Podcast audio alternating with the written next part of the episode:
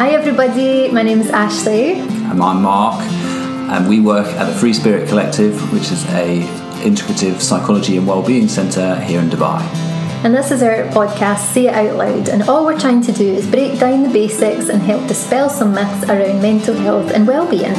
And it's really short because we know that life's busy, and who wants to listen for a, a podcast for an hour? And we're going to condense it down for you in 10 minutes. Welcome, everybody, to episode 31 of the Say It Out Loud podcast with Ashley and myself, Mark. We're really pleased that you're joining us again. Um, before we get into the episode today, I just want to give a personal shout out to Barry, uh, who is uh, yeah, an ardent follower of the Say It Out Loud uh, podcast. Thank you for your support. He's always interacting with us and uh, giving us feedback and thoughts around the podcast. And we appreciate everybody um, that takes the time to do that. And if you have any uh, thoughts, feedback, uh, uh episode suggestions, we are very, very open uh, to those. However, today, in episode 31, we're here to talk about the inner child. Uh, something that you may have read about or heard about, and we're going to take a 10 minute dive into the, the inner child. So, Ashley, what on earth is our inner child? Well, firstly, hi Barry. um, so, inner child, I think it's one of those things again, like in popular culture and stuff, lots of things pop up and it becomes a popular phrase to use, or you hear it often, and then people, you know, especially millennials, like make jokes about things like that on Instagram and stuff. But actually, there's so much to it, and there's you can come at it from so many different aspects. So there's like a psychological perspective, um, a spiritual perspective, different things like that. So the best way I think to kind of define it is the inner child is part of your subconscious that's been picking up messages like way before it was able to fully process what's going on mentally and emotionally. So, although we can probably think back to some memories when we were young, um, you know, I have this is scheming in my head. a really vivid memory of going to like disco dancing when I was three, and I had this like pink cat suit and then everyone going like, "Oh, she's so cute," and I remember being like, "Like, who are they talking about?" Yeah. And then I realised it was me being then really self conscious, like yeah. you know, but being young. Yeah. And although that's a memory, there will have been some kind of impact from that and being like, "Oh, mm. people look at you," you know, they look beings look at other beings, and you know, so. Although you can have memories, there's attachments to different things that shape who you are um, and how you see the world. So I would say that the inner child like holds emotions, memories, beliefs from the past, and as well as hopes and dreams for the future. Mm-hmm.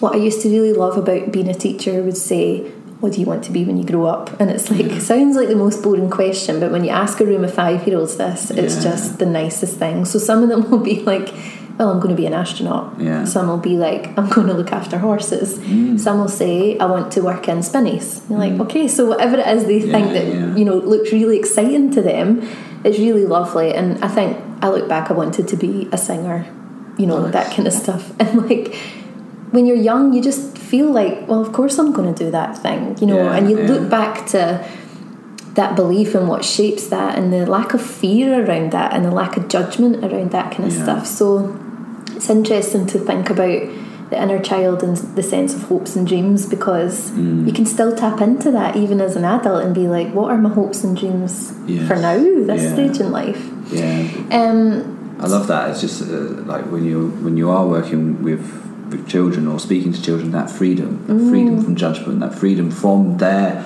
inner child mm-hmm. that, that, that the adult brings into the room and their experience and how their inner child now shapes their adulthood to, to some extent, but in that those really wonderful moments of just pure authenticity without yeah. fear, judgment, as you said in in the the, the pink cat suit, which I think yeah. we should bring back. By the way, like, I think it'd be amazing. But you know, just along the way, we pick up so many messages and mm-hmm. for, and, and, voices and thoughts from around the world that we hold on to in some ways or another that kind of take away that freedom for us. But yeah. to have those, as you say, those conversations, the simple conversations, as what do you want to be when you grow up? You know, I want to be a fireman. I want mm-hmm. to be, you know, whatever else. It's it's just so lovely, isn't it? Yeah, and it takes you right back. If you have that conversation with a child, you're almost back to being your own inner child and remembering what it feels like to just engage like that. It's lovely. Yeah. So I think, um, I mean, you would be able to talk a lot more about the inner child from a psychological perspective, but I just wanted to mention um, in a coaching approach, I do approach the inner child, but with a playful, creative aspect. So we bring out the inner child in coaching sessions sometimes to enhance perspectives. So um, sometimes some of the clients look horrified when I bring out like sharpies and a blank bit of paper and we're going to draw and I'm like Yeah, what? like yeah. you know but if you tap into that it brings a new outlook or a new perspective on something. There's another thing that um, Christian van Nieuwerburgh the professor from uni um, one of his ideas was if you have a page from a child's dictionary and it's just got little pictures and like random words, you know, whatever they are, and really basic, but what's so nice is being able to give an adult that page with all the illustrations and Yeah. really basic definitions and whatever, and then they just choose a word and see how that relates to what they've brought into the space. Mm. So it's quite a nice, It's really creative nice, yeah. task using a children's dictionary, Yeah, you know, which we haven't seen for a long time. And I think in that that coaching session, often I'm well, I can imagine a lot of fear comes up mm. because that judgmental, you know, almost like your experience mm-hmm. of, uh, of of being a three year old and. Yes, it was a, a positive judgment, but it was a judgment nonetheless mm. of oh, you're so cute, you know, Yeah. you look so lovely, or you know, whatever else. And then as we go through school, if I think about my own experience with art in school was not positive. It's terrible, like truly horrific, and I still am at you know at art, and was not allowed to take it at GCSE um, because it just wasn't good enough, and it's just sort of that judgment, and you think, well, I'm not, therefore I'm not creative, I'm not all these things, but actually that's it's not necessarily true, and whilst yes I do struggle to draw and that is absolutely true but it doesn't mean you're not creating and all the sort of side messages that, that kind of come up with it and that's the impact that, that it has and from a therapy point of view we really think about what does your inner child need? Mm-hmm. you know what, what was it that was missing at that time in your life the advocate the adult voice and the advocacy that you needed at that time um, and then trying to provide that to you now as the adult. You need to look after that inner child and um, bring them into the room bring them into the therapy space what's kind of going on. So it's really nice to kind of hear how we Yeah. how you work with it um, differently. The other thing that popped into my head there when you say like I'm really awful at drawing and blah blah blah Yeah. and I'm like okay what would you do if your child like said that to you oh Yeah. I'm so awful at drawing Yeah, you know you'd be like oh, says who Yeah, and it's the same I hear so many adults saying that which is interesting because it's like Mm. well what would the inner child need Yeah, yeah. And it's that freedom just to do it anyway. Like we're so so concerned with outcome that it has to be good enough. yeah It has to be to meet a certain standard for us to be good enough to do it. Well, if I want to draw a horse and it bears no resemblance to a horse, it doesn't matter. The fact is that we want to enjoy it, and yes, so that's Yeah. what I would. It's a good question in terms of what would I mm. say, and Yeah. Uh, but well, then what do we do? But anyway, we'll go. We'll get sidetracked. But could you could you share a story about sort of either working your inner child, the inner child, and yeah, just any story. Mm-hmm. Um, so the thing that the most, what's the word? I suppose one of the most enriching experiences I've had with inner child was I was in a um, retreat centre in Spain. So it was during the pandemic when you had to be in one place for 10 days and then you would go home and then quarantine for another 10 days. And then they changed that after my 10th day at home. So it's like, good timing. "Oh, thanks. Yeah. Anyway, so I was at, I can't complain. I was in this beautiful retreat centre that I'd been to before, um, and I just stayed there. And every time I've, I've been twice, and when I go, there's different teachers and stuff. There was one lady who did an inner child meditation, um, and it was just so powerful. Like I just remember kind of looking at a little version of me and you know, she really brought that up for me. So then it was something that I took away with me then. So I could do meditations myself, looking into inner child and, you know, kind of speaking to her, having dialogue with her. But then more recently, I kind of delved into a course about um, shadow work.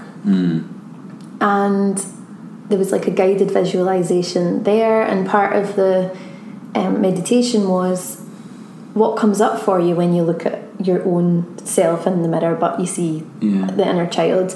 Um, and then we said what we wanted to say to them.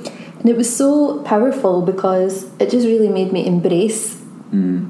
the inner child in myself. And the most important thing was letting her know she's safe. Yes.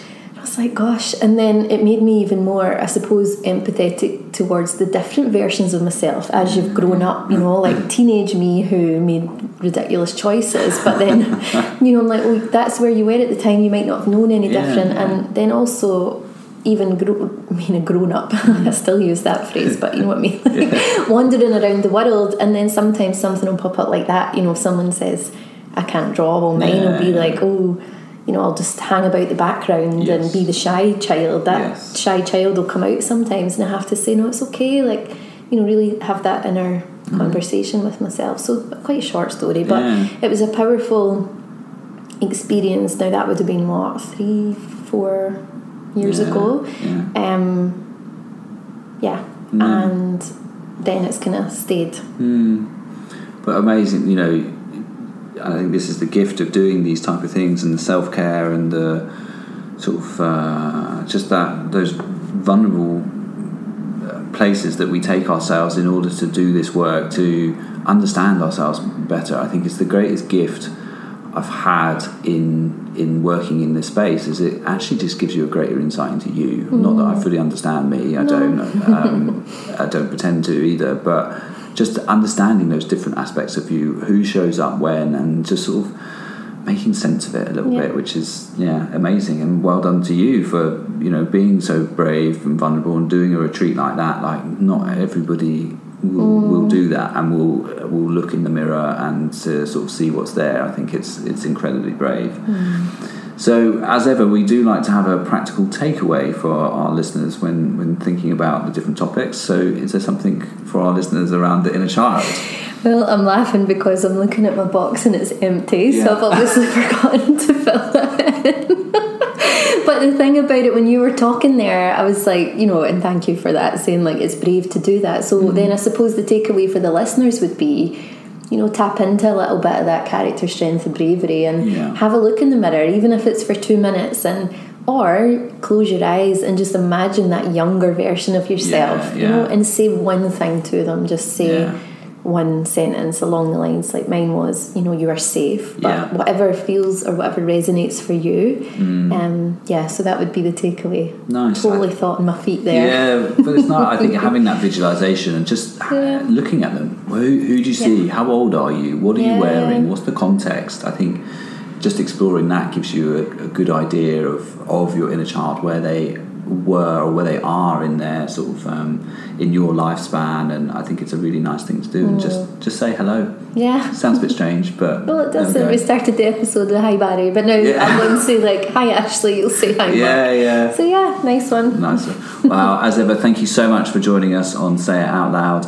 Uh, if you do have any thoughts, feedback, um, as ever, we, we would love to uh, to hear from you. Let us know about your inner child. How old are you? Where are you? What's going on? Are you in your pajamas? Are you watching Blind Date? What's happening? Oh, Saturday Oh, night I TV, know, I know. Gladiators. Anyway, we'll leave you alone now and uh, see you at the next episode.